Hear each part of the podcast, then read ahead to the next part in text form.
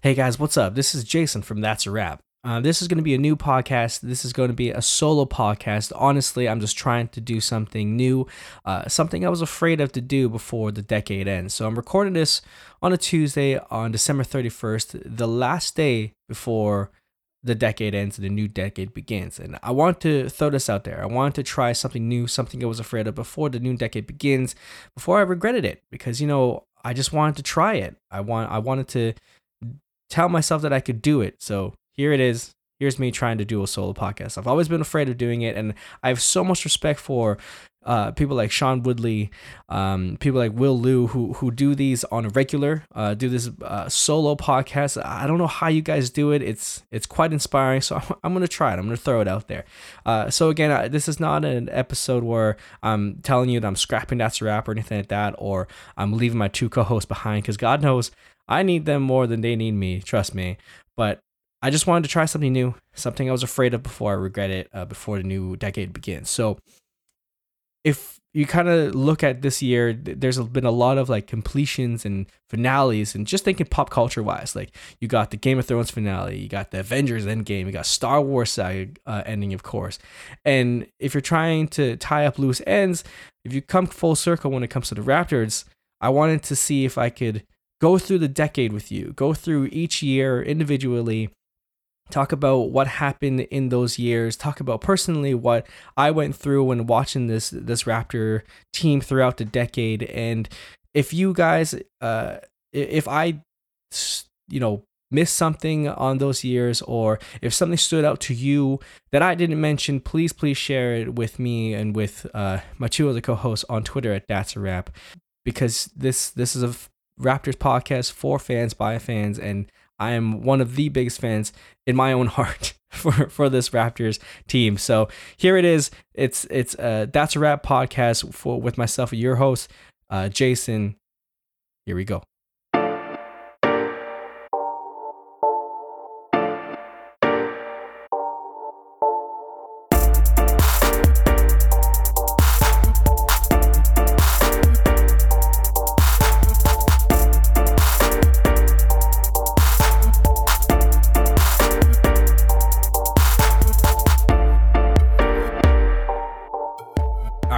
To another episode of That's a Wrap, a podcast by fans for fans, the last episode of the year and of this decade. So, as I said in the opening, I just wanted to try a solo podcast, a different podcast, purely for my own sake, and ultimately to try something I was scared of doing um, this past year and ultimately of the decade. And before I start, I, I just want to let you guys know that, you know what, as the decade ends, I want you guys to do try something that you guys are afraid of, you guys that you've been thinking of doing. I don't know, whatever it is, asking that girl or guy out, uh, doing a solo podcast, starting a podcast, doing um, a vlog, writing a blog, whatever it is that you want to start, do it just do it. Who cares? It'll be for yourself. And ultimately, if, if people start to tag along and and kind of share your own thoughts, that's that's the ultimate goal, right? I mean, we started this podcast maybe a year ago when Kawhi got traded uh, to the Raptors, and uh, this was a podcast that I wanted to do for a very long time, and kind of the stars kind of aligned, and and now we have a pretty cool following,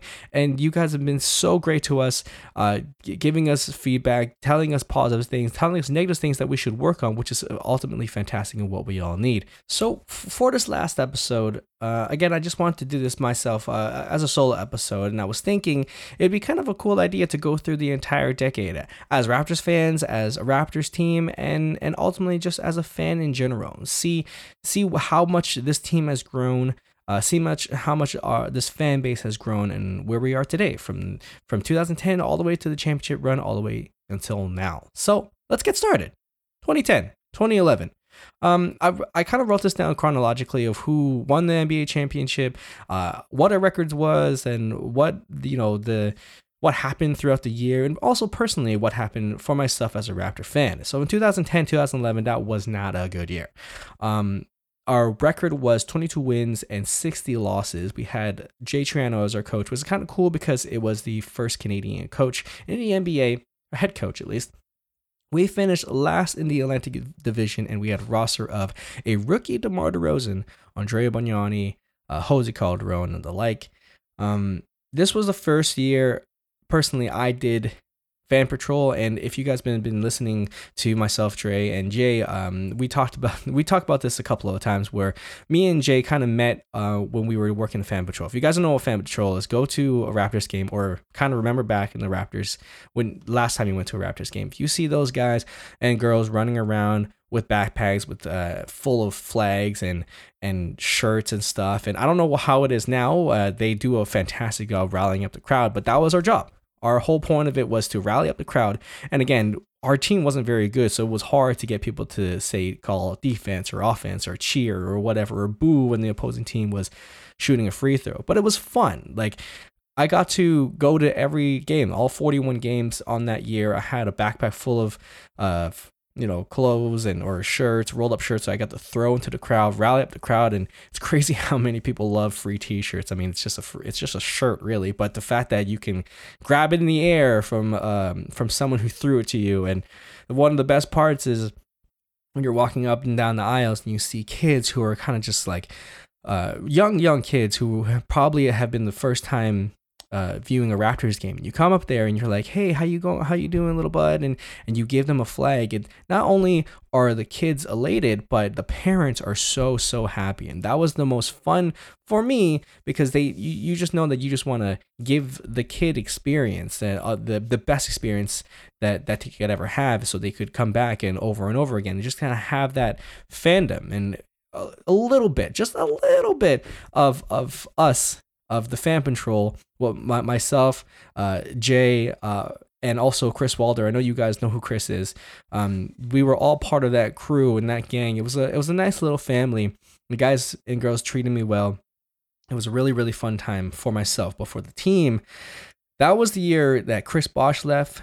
Uh, the Raptors to join the Heatles, and also the infamous "I got us" tweet from DeMar DeRozan and also, he also got robbed in the NBA dunk contest. Y'all remember that showstopper one? Ooh, that was pretty when he like lobbed it to himself and then he like scooped it under and then threw it down. Oh, that was amazing. But he got robbed that year. Anyways, it was a it was kind of a tough year to watch. Um, we uh, you know it was it was nice to see the Heatles lose to the Dallas Mavericks, and um, yeah, I I mean it was a good year for me because I got to do the fan patrol, but 2010, 2011, not the best year. And if we move on to 2011, 2012 year, that was the lockout season. So we played, let me do that math real quick. We played 66 games. Our record was 23 to 20, uh, 23 wins and 43 losses. So in 20, 2011, 2020, 2011 2012, the NBA championship that year was the Heatles, and they beat the OKC Thunder. Our coach was uh, Dwane Casey. That was the first year that we had Dwane Casey. We finished fourth in the Atlantic Division. Our roster consisted of DeMar DeRozan, Andrea Bargnani, Amir Johnson of the like. So, like I said before, um, this was the lockout season due to the CBA agreement. Um, and the season actually started on Christmas Day. I believe they had five games slated in that Christmas Day, and and also um, in order to put together, uh, I guess a enough games for that season to continue to to have 66 games, they had to have triple games. So instead of having a back to back like we do now, they had to have three games, uh, one after the other after the other, and that was in- intense. Like it was great to watch as a fan. It was great to watch back to back to back basketball, but you felt bad for these guys because, like, could you imagine traveling three times to a different city, a different maybe time zone, and you have to play a, a game which you've just played like two games beforehand? Like, it, it was just, it's just incredible how, what they had to go through to to play a regular season. And 66 games isn't the isn't the most. And whenever you think of a lockout season, uh, you, you might not like include it as a season, but they still have to go through a a finals. They still had to go through a playoff run. So I mean that that was the first year of the Heatles uh, making it to the finals and winning it finally. But yeah, 66 games that was a lot. Personally, for me, uh, that on that lockout season, many people uh, didn't stay from the previous year I did the fan patrol. So I left halfway through that season. Again, I didn't work very long, but it was a good time. Um, so yeah, 2011, 2012, that was the lockout season. That was the first year of Dwane Casey. Uh, still wasn't, we still weren't very good. Um, but you know, three games in a row, maybe a Tuesday, Wednesday, Thursday slate of, of Raptor games. Hey, I'm okay with that. All right, moving on. 2012 2013. So the NBA championship uh, was won by, again, by the Heatles over the San Antonio Spurs. Our record was 34 wins and 48 uh, losses. So we finished, again, last in the Atlantic Division. But this year was kind of kind of the turning point, maybe the tipping point. Maybe we saw something there. So in the summer, uh, where we tried to persuade Steve Nash to come home and be kind of the Wayne Gretzky of the Toronto Raptors, he ultimately signed with the Los Angeles Lakers. And as a contingency contingency plan, Colangelo pulled the trigger and traded Gary Forbes and a 2013 first round pick to get a, na- a kid named Kyle Lowry. I don't know who this guy is. Regardless, Kyle Lowry. He was um, coming from I believe the Houston Rockets at the time, and he had a really bad reputation of not being able to be coached.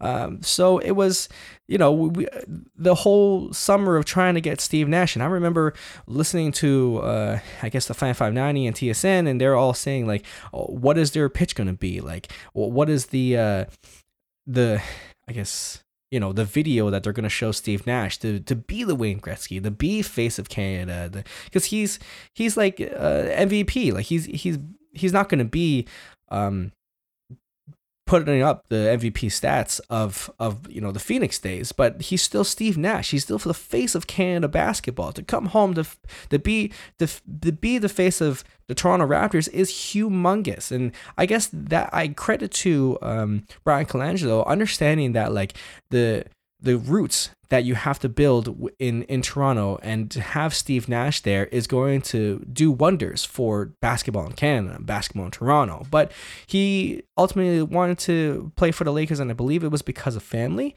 And I don't I don't, you know, doubt that and I think that's that's good on him. He didn't really do well when it came to playing with Kobe Bryant, but you know, wait, we got Kyle Lowry and we all know where that game ended up, right? So also midway through that season too, the Raptors uh, pulled out a three team trade. So it was Raptors, Detroit Pistons, and Memphis Grizzlies. And Detroit got our fan favorite Jose Calderon.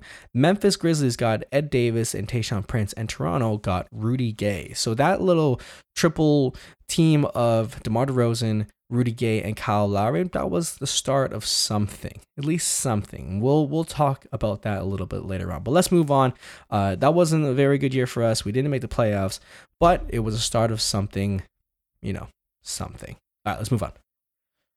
2013, 2014, the NBA champions that year was San Antonio over the Heatles. Our record was much better. 48 and 34. We finished first in the Atlantic Division, but we lost in the first round of the playoffs. So, personally wise, this playoff run was huge uh, for me. Uh, I got to go to a the game. I got to go to a game, uh, game five uh, of the first round, and of course we were facing the Brooklyn Nets in that first round. And I remember I was sitting way, way, way, way up top. I want to say like the almost a press box where you can, you can, you'll, you're like an armchair uh, reach from the ceiling. But I was elated. I'm believe that was the first year of the We the North era. That was the F Brooklyn by Masai. That was like the the the rally cry, right? Uh, but before we get through all of that, and tell you what happened before this this uh, Brooklyn matchup. So in this year, it, it it marks the beginning of Masai Ujiri. Okay, so his first move of being the GM of the Raptors was to ship Andrea Bargnani. And if you guys don't remember what we got out of this trade, this was straight up thievery from Masai. And no wonder they're trying to persuade Masai to become the GM president. I, I like if if the Knicks are gonna give uh majority stake to Masai, like I don't see I, I could see that happening because this was crazy. So again, in New York Knicks, they got Bargnani, right? Toronto, we got Marcus Camby, Steve Novak, Quentin Richardson, and that's just the, you know, that side, right? The the huge part of it was we got two draft picks out of Andre Bargnani, a 2014 second round pick and a 2016 first round pick, who became Jakob. We know we'll we'll go down the line of the importance of Jakob but the fact that we got three players and two draft picks for Andre Bargnani, do you guys remember where we were when there was a few times where Dwane, Dwane Casey had to he had to call a timeout to uh, in order to bring Bargnani into the game because if Bargnani went to the, I guess, scorers table to say, hey, we're going to sub him in, the amount of Toronto Raptor fans that were booing him in the game. So no one is understanding why he's booing except for the fans because they're just, they don't want to see Bargnani anymore. Could you imagine going through a, to a game and seeing Bargnani stand up and booing him, right? The, think, think about now, retrospectively, Taco Fall, Boston Celtics. Everyone wants to have Taco, Taco Fall uh, go into the game, right? They're they're calling, they're chanting taco, taco.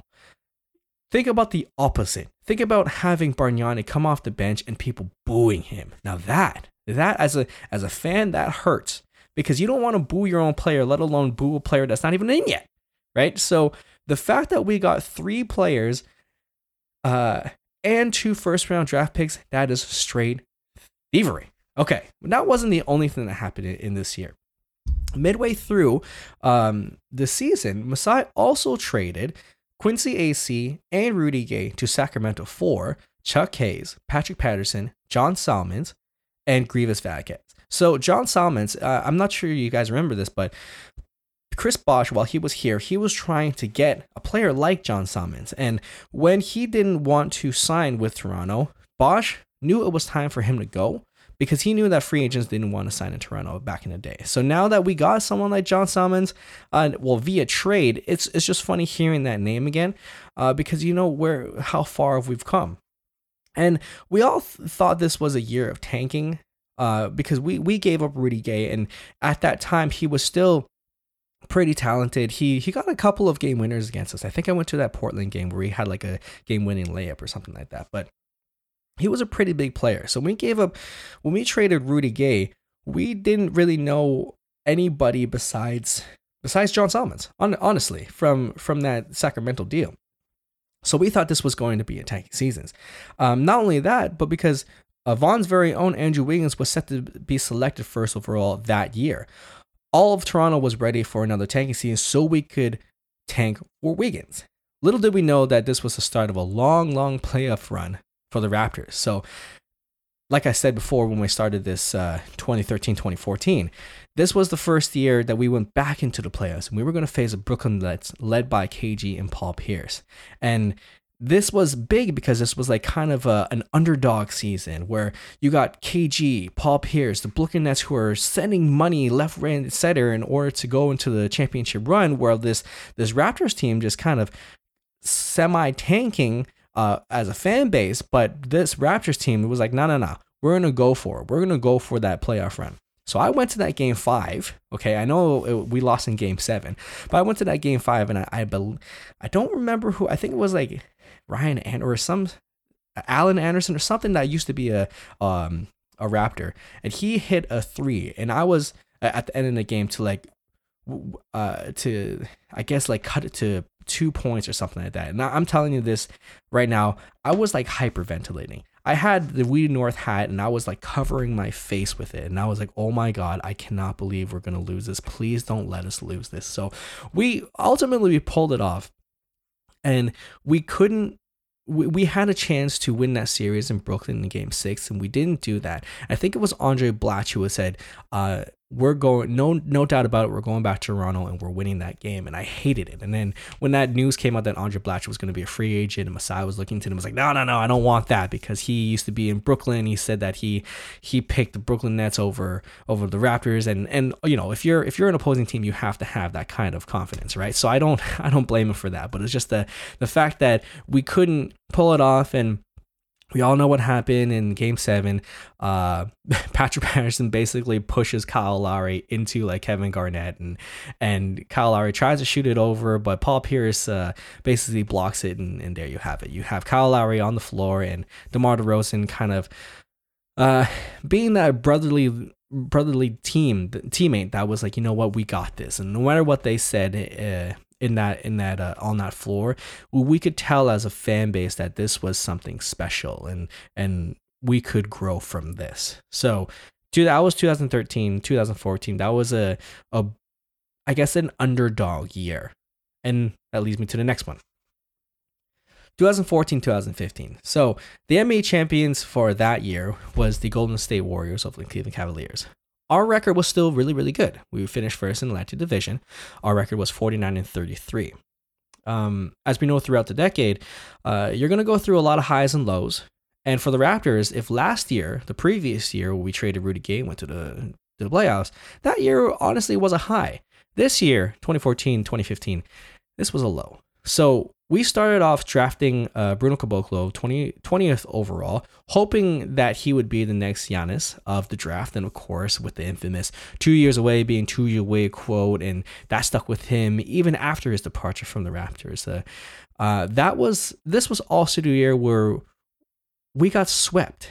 We got swept by the Washington Wizards in the, in the first round of the playoffs. So this tough was lo- uh, this loss was tough not only because we got swept in the first round, but because the momentum that we had from last year, uh, moving forward from last year, was completely stifled from this series. So if you guys don't remember, Paul Pierce, he was the one who quoted uh, that the Raptors don't have that it factor, and that was a tough year. That was a, that was tough to take from the Raptors fans because the year before we played Paul Pierce, the year after, in this year in 2014, 2015, we played Paul Pierce, and he he until this day he we're still still going to have that like bitter ugh paul pierce kind of yeah we don't have that it factor but you don't have a ring they'll always have that little rivalry when it comes to paul pierce even when he was in boston or brooklyn or wizards we always we always had that like inner anger when it comes to Paul Pierce. And even this, even to this day, with his with his broadcasting smirk and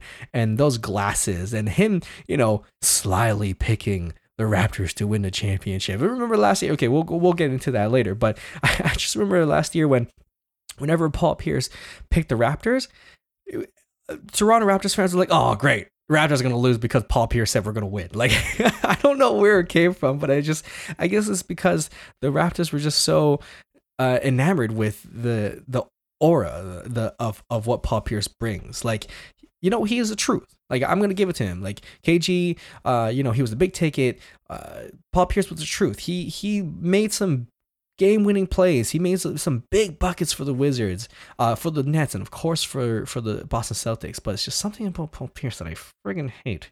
Anyways, out of all that, we did get a wicked song by Drake called Six Man, referring to Lou William, who eventually won the sixth man of the year that year, and the only sixth man of the year won by a Toronto Raptor. So that was the only year we got uh, Sweet Lou, but we got uh, we got a Drake song out of it. But yeah, 2014, 2015, that wasn't the funnest year. That was me trying to tell Raptor fans and uh, Raptor pessimists alike that you know what, uh, that sucked. You're sucked, but I'm still gonna root for this team. All right, on to the next one. 2015, 2016. The NBA champions were the Cleveland Cavaliers over the Golden State Warriors. Our record was fantastic 56 wins, 26 losses. Finished second in the East, um, but we lost to the we lost to the eventual champs, the Cleveland Cavaliers, in the conference finals. So Last year was a low, this year was a high. This was a big year for the Raptors. After coming off a disappointing playoff outing that saw the Raptors getting swept out by the Wizards, the Raptors seemed to have used that sweep as motivation. This was also a big year for the Raptors as a franchise. So, reason why I say that is because Masai, uh, Larry Tannenbaum, and the entire MLSE built their own G League team that was just basically 20 minutes away from Toronto in Mississauga called the Raptor 905. So the 905 being the main area code of the city, of course.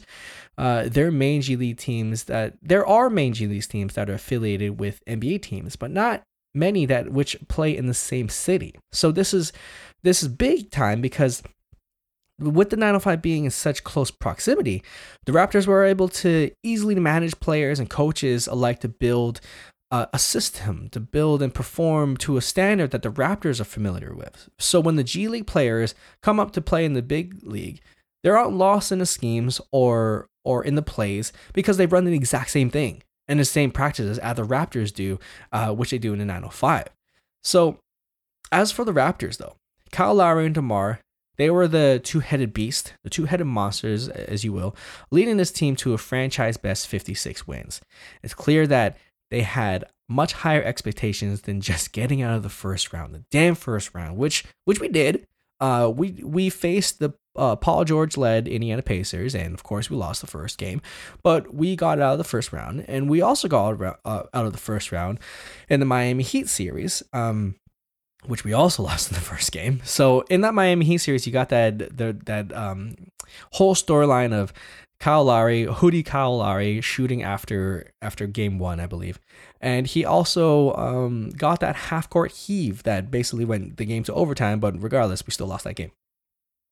But what did come out of it is we won game seven of the uh, of that seven game series versus Miami. And why that's so big is because this was going to be the first time the Toronto Raptors went into the conference finals. So after going through years and years of getting out of the first round or trying to get out of the first round, getting swept in the second round or getting swept in the first round, no matter what, conference finals, being the last four teams, was a big deal for the Raptors. And this is the year where we had Bismack Biyombo, and you guys remember that like huge Bismack Biyombo block that that um was on LeBron James that was called a foul that clearly wasn't a foul but regardless, that was such a, a, a, good high for the Raptors because we made it to to the to the conference finals, and and of course, uh, you know, going back to the Miami Heat series, that was when uh, Jonas Valanciunas was balling out, and then he had to face uh, Hassan Whiteside, and both of them went out with ankle injuries. so uh, we we looked towards uh, Bismack Biyombo, and he he all automatically became a fan favorite because of his energy and and his style of play, and he didn't shoot at like you know worth of anything like his hands were made out of bricks but his energy and and how he he just put everything on the floor and and how much the fans and players alike loved him so much um that he, he till this day he still gets cheers by the Raptors fans. And this was also the year or at least the playoff one where after the uh the series versus the Cavs was finished, uh, you saw that whole Doris Burke and she was interviewing LeBron James, and LeBron was basically listening to the crowd where the Raptors were going back and funneling into the tunnel, uh, going to their locker room, and Raptors fans were still there. Uh, uh, chanting "Let's go Raptors," clapping on their team even though they just lost. And LeBron, uh, being the you know the figure that figurehead that he is, he was like, "Do you hear this? Do you hear this crowd? Big ups to this city, big ups to this country. Uh, I've never been in this situation before. Blah blah blah. I'm you know speaking out of uh, out of my ass, but that's kind of what he said. And and as a Raptor fan, again, th- that was really big. Um, if you think about that that Cleveland series, we did honestly, honestly speaking, even if I remember this call um, when we I was listening to Fan 590 and Eric Smith was like, "We're only we're two wins away to the NBA Finals," and I thought that was great. Okay, I I thought that was so fantastic because yeah, you're right. We are only two wins away, but we're two wins away against LeBron James. Okay, and LeBron wasn't he wasn't fully playing. He wasn't trying his hardest. He was spinning the ball around his uh, around his fingers and and and and you know just playing like he was in the YMCA still. Like he doesn't care, and he knows that the Raptors wasn't the um wasn't a team that, that was going to knock him down. And we, I think, all Raptors fans wanted to um not feel that, but we did we knew that this wasn't the year for us. Uh, we wanted, we, we were just happy that we were in the conference finals. We were the four teams left in the NBA out of 30 teams that were, were still there. And the fact that the uh, most of the NBA fans are still watching us, obviously watching us lose uh, to LeBron again, but it was still cool because even when we lost, the Raptors fans were still there chanting "Let's go Raptors." It was still a feel good um, year for the Raptors going into the conference finals, and it was going to be hopefully uh, uh, positivity, especially how low it was in the last year when we got swept out of Wizards. At least this was a year of positivity. All right, going down to the next one. 2016, 2017. The NBA champs that year, Golden State Warriors over Cleveland Cavaliers. Our record, not too bad. Not as not as good as the years before, but our record was 51 wins and 31 losses. Finished third in the Eastern Conference. But we lost in the conference finals, or sorry, conference semifinals to the Cavs, and of course we got swept. So how I thought this year was is this was the year of um, optimistic Raptor fans versus pessimistic Raptors fans. Um, how I say that is because not many Raptors, or I guess what I would say, I maybe I'm one of the few, but that was a year where we could see the steady growth that's coming from the young ones, right? So of course we were going to be led by the the Lowry Demar JV. That was kind of our uh our starting lineup that of course Dwane Casey wasn't going to change that, right? But we've we've we've tried so hard to face, you know, LeBron and, and everything and and we something was going to change or at least the pessimists were saying you know something has to change with the raptors but the real the the true raptors fans could kind of see what was happening in the background and what i say by that is this was the year when we drafted both Poeltl, ninth pick overall, and Pascal, 27th pick overall, and also signed rookie Fred VanVleet. Um, this was the beginning of the Raptors' future. So as the Raptors were slowly climbing up in the standing once again, their G League team, uh, the 905, with players like Siakam, Poeltl, Fred, Norm, Delon, all of them were playing heavy minutes for the 905, who eventually won the G League title in only the second year of their existence. So that's pretty, pretty impressive. And I believe Siakam uh, won either Defensive Player of the Year or MVP of that year or Finals MVP. I, I don't know. Regardless, it's pretty cool that, hey, we did win a title. You know, we did win a title when it came to the G Leagues. Uh, and this is just experience when it comes to the younger guys. On the surface level, though, the Raptors met LeBron uh, again, and once again, they beat us in the semifinals.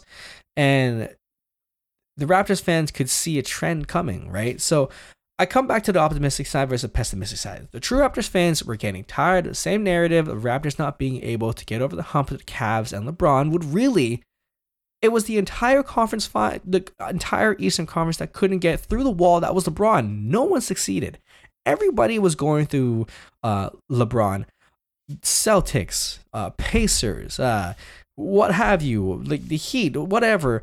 No one could get through LeBron, and the the Raptors were the one who were um, facing LeBron every time for him to either go to the conference finals or going to the finals finals. And the narrative is always the Raptors were owned by LeBron when really it was LeBron that was who owned the entire Eastern Conference every single year. So here it is. Optimistic side, Raptors fans, we got our young, uh, their young players, our Pascals, our Freddies, our our Norms, our Delon. This is these. This is a nice group of young players that we have in our in our G League system and playing some good minutes for the Raptors system. But again, we still got the Dwane Casey system of DeMar DeRozan, uh, Kyle Lowry, that pick and roll, and Jonas Valanciunas being Jonas Valanciunas. You know, like it's it's the storyline over and over and over again, and we just feel like you know what this is. It might be a time to change, but if we stand pat, our young ones are are playing well. We just won a G League um, championship, which we can't go unnoticed. So again, pessimistic, optimism. You choose your side. Next year, 2017, 2018. Uh, the Golden State Warriors beat the Cleveland Cavaliers. Our record, huge. Our record was 59 and 23. So we uh, ended up first in the Eastern Conference and we lost in the conference finals against the Cavs. Yes, I know the narrative again, Cavs sweep the Raptors. So, okay, this was a down year to to me, I guess. This was a down year. Um because of the I guess the expectations, right? You go into you go into this playoff run and you're first in the first in the East and you just want to like kind of cut all your demons um because everyone's looking at you as like oh you finally are the first in the Eastern Conference and but you're gonna get you're gonna get slaughtered by the Cavs. And you know being optimistic that I am I'm saying you know what? Screw you. We're gonna go through. We're gonna we're gonna kill all of our demons and we're we're just it's just gonna be we're gonna go to the finals I don't I don't really care what you guys say. Uh, that's the optimistic. Thing. That's why I've I always tell myself and I always tell players that or or other fans that you know I'm optimistic to a fault because sometimes when you're even if you're close to 60 win team, you can be swept by you know LeBron. So again, you may think that oh man, this the best record in franchise history, one game away from 60, first in the Eastern Conference. Siakam, OG, Fred, the bench mob. Oh man, all of them are playing well. What's not to love, right?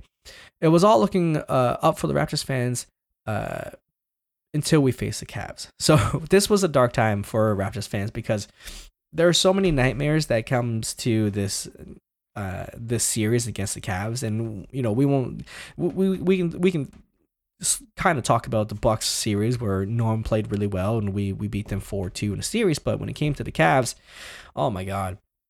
There's so many things like so many nightmares that still ring loudly in my dreams. Like you can talk about the LeBron floater in game 3, DeMar fouling out in the last game of the series, but the one the one that hurts the most and I can't believe I had to watch this again just so I can give you a breakdown, okay?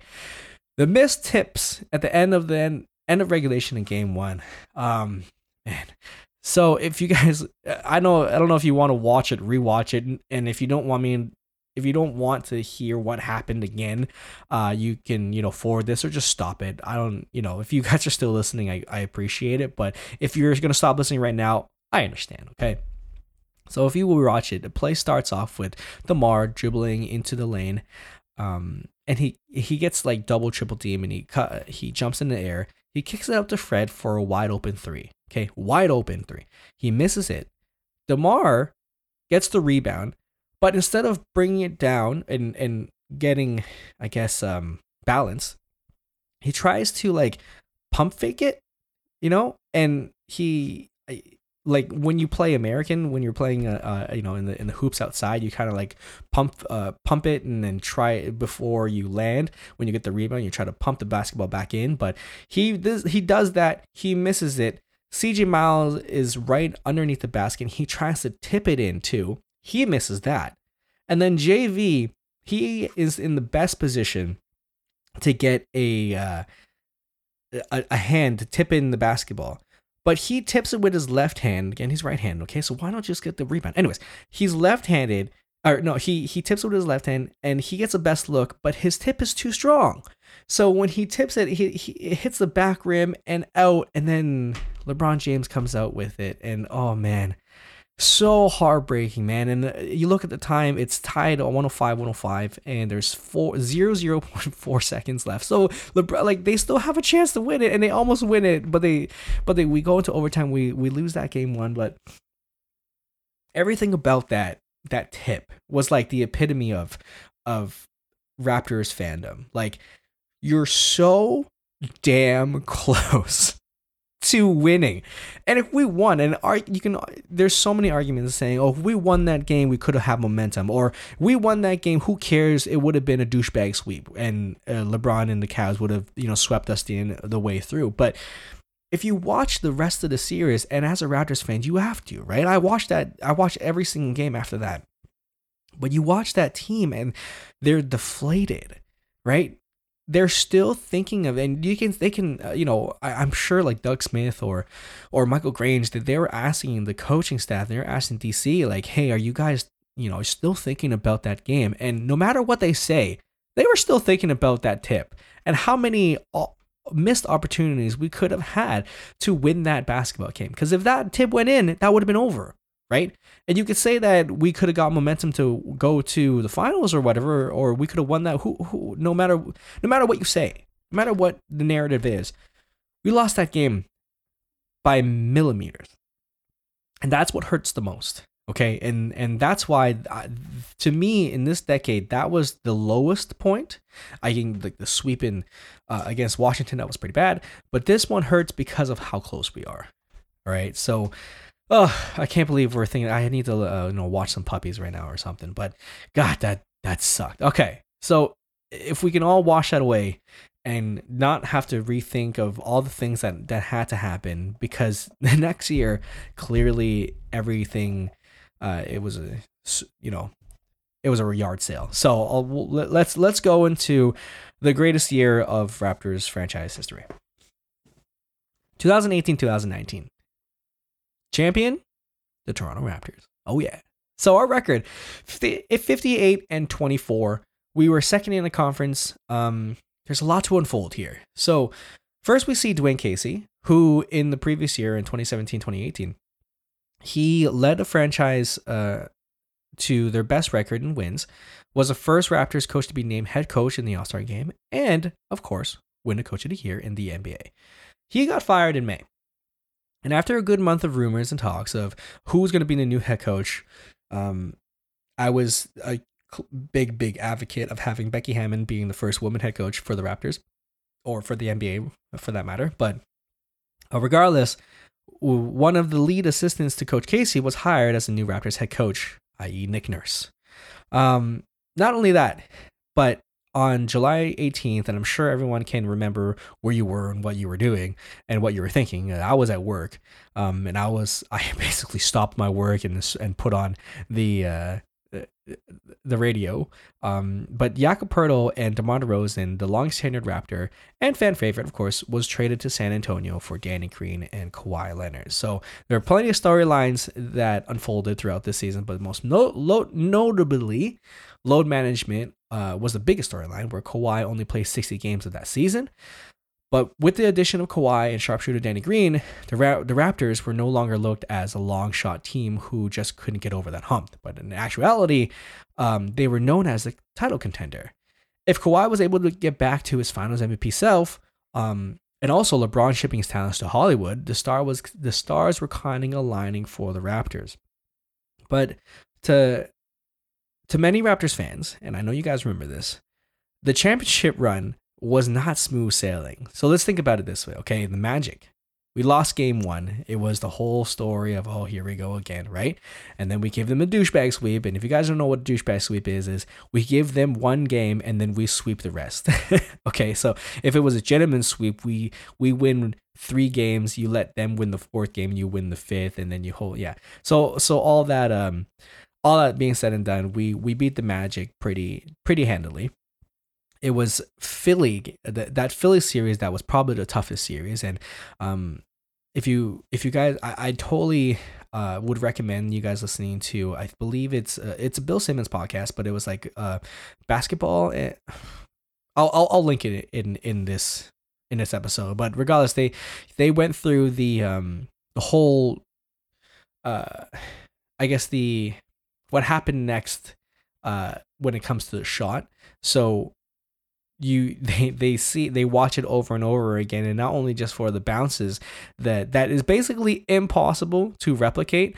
Um it's almost like i think someone uh did like a whole uh, mathematical theory about like the possibility of doing that shot or having that shot go in is like 0.0001 percentage. And that like that that's crazy. The, the fact that it was the first ever buzzer beater to win a game 7 series to clinch the series uh season series is is just the the possibilities are endless of how not that shot was gonna go in. So, and then I think the best part about that shot, uh, I know that we talked about it countlessly with with Jay and Trey, but it's just the reactions, right? So you can you can watch it over and over again of like how the the bounce went in, but you just watch the the crowd reaction, the bench reaction, the coach reaction, Kawhi's reaction, um, fans reactions around the around the, the, Toronto around Canada like they everyone was uh video or recording their reactions of who they were watching it with where they were watching it with and then it was really cool how I don't know if it was Sportsnet or CBC or something who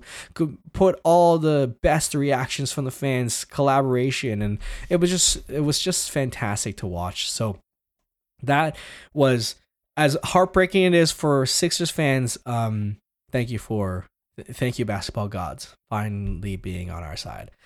The bucks so the bucks we were down 0-2 uh, in the series and everybody including raptors fans uh, i'm gonna i'm gonna say right now that i i thought we were gonna win it. But even even still after 0-2 it was looking kind of dull. But we came back um led by of course Kawhi Leonard, him him being himself, and but but also was a pretty good series for for uh, Kyle Lowry as well. And uh, I just if we go back to was it what was it? 2016 2017 um no sorry sorry. 2015 2016 where we went to the conference finals. Could you imagine uh could you imagine being able to feel that feeling of going to the conference finals again. But now this time we're going to the NBA finals. So I was elated.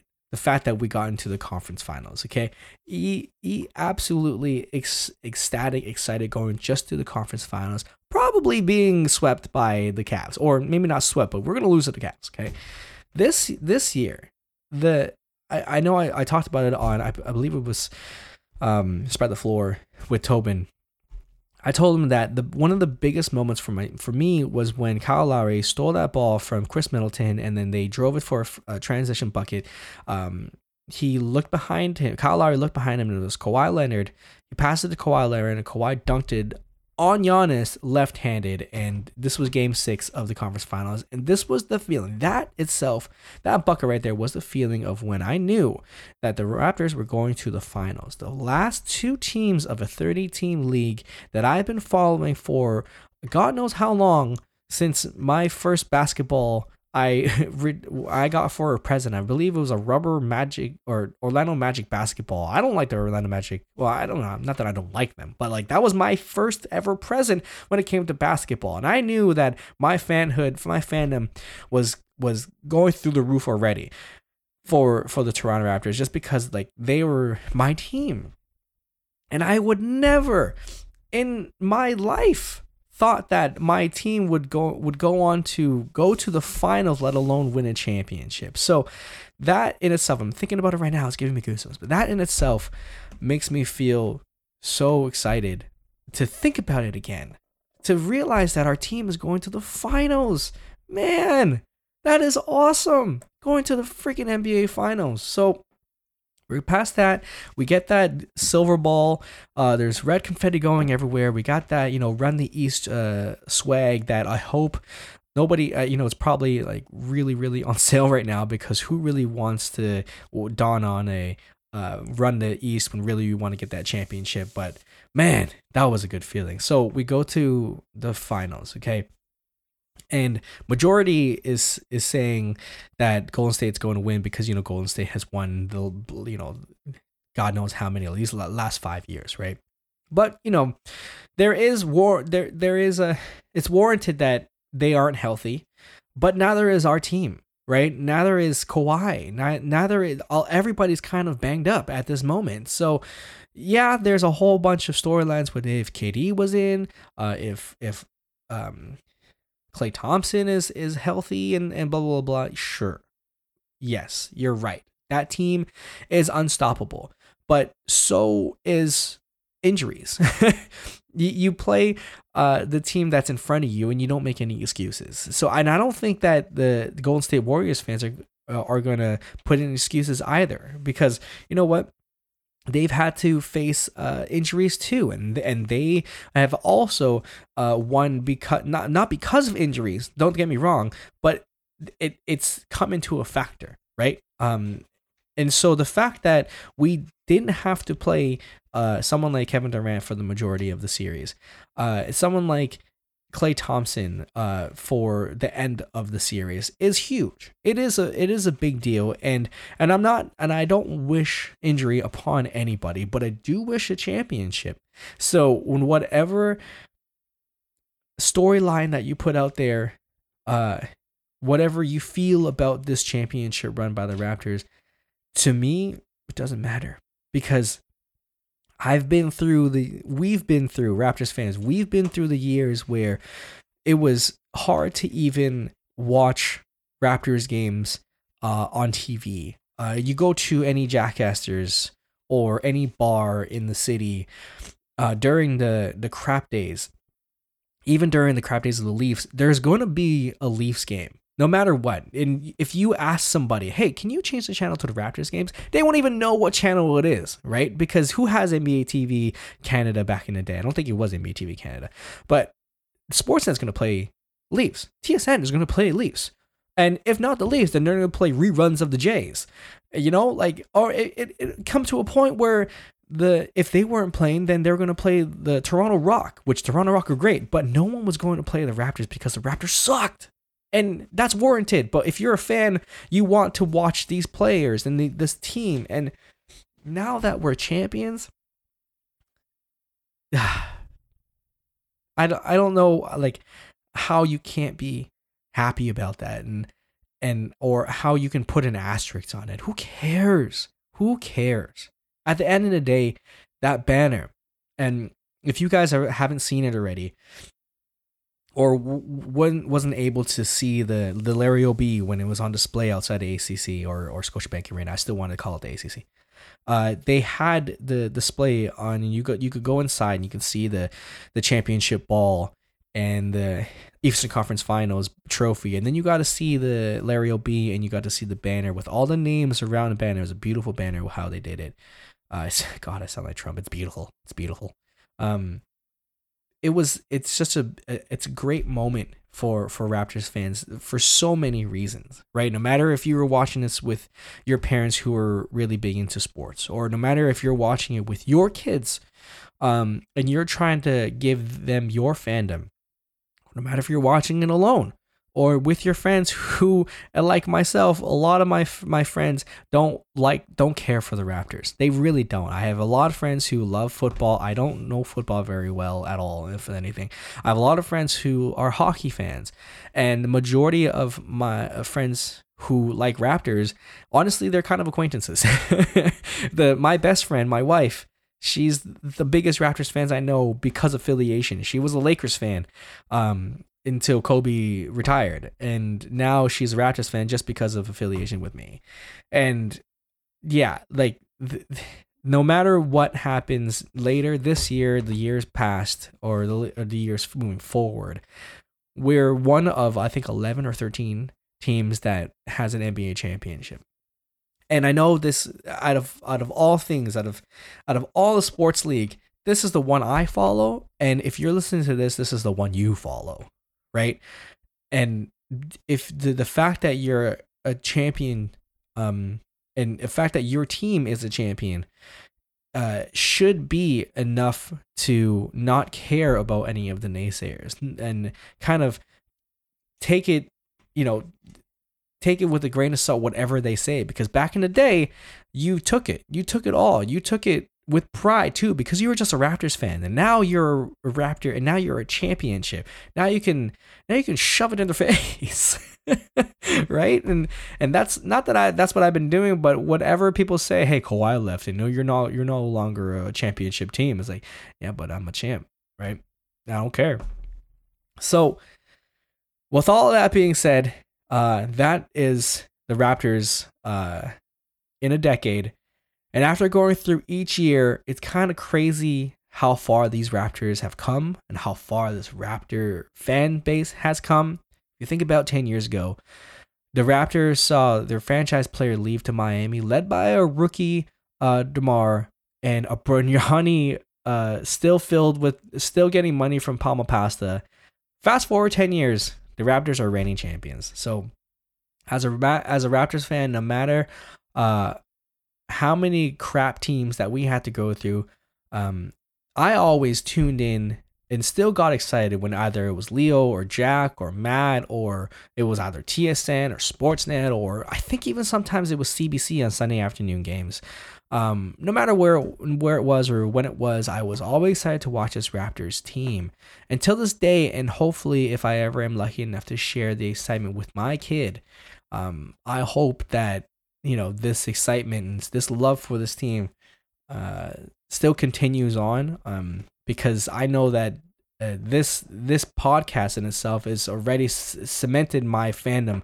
Um, to just continue talking about them and now i can talk to them with talk and i and i've been uh been able to talk to other teams and uh, other fan bases and other podcasts of like uh, they're asking us questions like yo how does it feel how does it feel to be uh, a champion but not only a champion but how does it feel to be like from the from 10 years ago when bosh left and now you're a champ like how does that feel and to be honest, it's hard to describe. I've been rambling on for the last 10 minutes trying to come up with the words because I don't know how it feels. I'm still going through it. So, as for Raptors fans, like you got to you got to look how far you've come too, man, because um I remember in in 2006 and 2007 season, after a 5-year absence of the Raptors not making the playoffs, the Raptors were heading back to the finals Oh, sorry. Our Raptor, the Raptors were heading back to the playoffs, led by Chris Bosh, and we were about to face uh, enemy number one, Vince Carter, and the New Jersey Nets. And for a teenager, as a as a Raptor fan, this was huge news. Like this was epic upon epic news for a Raptors fan. But on the Toronto Star of that year, of that day, or wherever I was, I think I was in like the computer lab of my high school or something. I saw a Toronto Star paper, and at that time, I remember the front page was for all my Leafs boys and girls, Andrew Raycroft, I believe he was the goalie. that he was on the front page of the Leafs or on of the of the front page of the Toronto Star, and the headline or the tagline or something was something about how Andrew Raycroft was struggling and how this year was not the year for the Leafs again. Whatever. Okay, that was a front page, and way up in the top, way in the uh, top right corner was um, a very very small column saying page six, page nine. The Raptors are set to face VC in the first round of the playoffs. That was it. I was vexed, man. I was mad as hell Knowing that this was a Leafs town, of course, the Raptors would never get the spotlight. No matter how successful they were, the Raptors would never get that spotlight because it's the Leafs town. It's the, it's Jays town. It's the because it's the Raptors, right? Who cares about the Raptors? Especially in 2006, who cares, man? Uh, even if we're facing Vince Carter, that wasn't the biggest news for a Raptors fan. That's the biggest news, but for everybody else, it wasn't. So, for with this Raptors championship run, and the Leafs at this moment still looking for their first cup since forever. Not I'm not, you know, shitting on you guys. I, I still think it's I th- you you guys are really talented and I hope you guys get a get a cup first. Or at least the Jays get I don't know what the World Series championship. I don't know what it, what that uh, cha- trophy is called. But anyways, um the Raptors now if not at the top, but at least they are of par in popularity with the big dogs in Toronto. So Raptors fans, you can feel like your team is at the dinner table, but not even at the dinner table. Like honestly, because we're champions, at the head of the table, and you're allowed to stick your head out. You're allowed to stick your chest out, um, and feel good about being a Raptors fan, even if there's all these people who claim that they are Raptors fans. That's great. That's fine. You, I don't care if you don't know who uh, Jorge Garbajosa or Greivis Vasquez or John Salmons or Matt Bonner. Uh, who cares? If they don't know who these guys are, who cares? If you're if they're donning the the red, white, gold, black, um, Huskies blue, veteran green, uh, don't matter. Is you're a Raptors fan, you're a Raptors fan, and you're gonna be cemented in Raptors fandoms forever. So the the the, the fan base is open. Whoever wants to be there, jump on because 2019 was the cherry on top. Uh, and whatever leads us to 220 and beyond, it's it's golden. So finally, personally, I want to thank you again for listening. I'm so happy, honestly, I'm so happy and thankful to be able to speak my thoughts on a sports team that I hold so dearly to my chest. I've been fortunate enough to have a life partner who understands my fandom and won't hesitate if whatever I'm doing uh, because it's the Raptors. Um, so even though this podcast is just a year old, it has allowed me to continue to talk to my friends, uh, such as Jay and Trey, and Raptors fans alike about a team that I talk about constantly, anyways. And if I could summarize what I'd like the Raptors to do for the to close a decade, and for what I would like you fellow Raptor fans to do as well, is to enjoy the good. So we spend way too much time remembering the bad, and this could be a personal thing or not. You can take it as a Raptors thing, or whatever. But we spend way too much remembering the bad. We spend too much hours, days, weeks, years remembering the bad. That when something happens, something good happens, we let it go too easily, and it's just a fleeting moment before it passes, and we look for the next good. So, if we take so much time thinking of the bad, why don't we spend the same amount of time or even more remembering the good? The good old times and looking at that bling on our finger and that banner being raised and and seeing who's with you right now. Just just take that in for this year for the previous years and for the next years. So goodbye 2019 hello 2020 let the good times begin. Thanks for listening. Until next time. Oh i should probably tell you that you can find us at that's a rep pod And you can email us at that'srap at gmail.com if you want me to stop rambling and never, ever, ever, ever do a solo podcast again. That's totally fine because my throat hurts and I don't think I'm going to do this again. okay. Well, thank you for listening. Until next time, boys and girls, that's a wrap.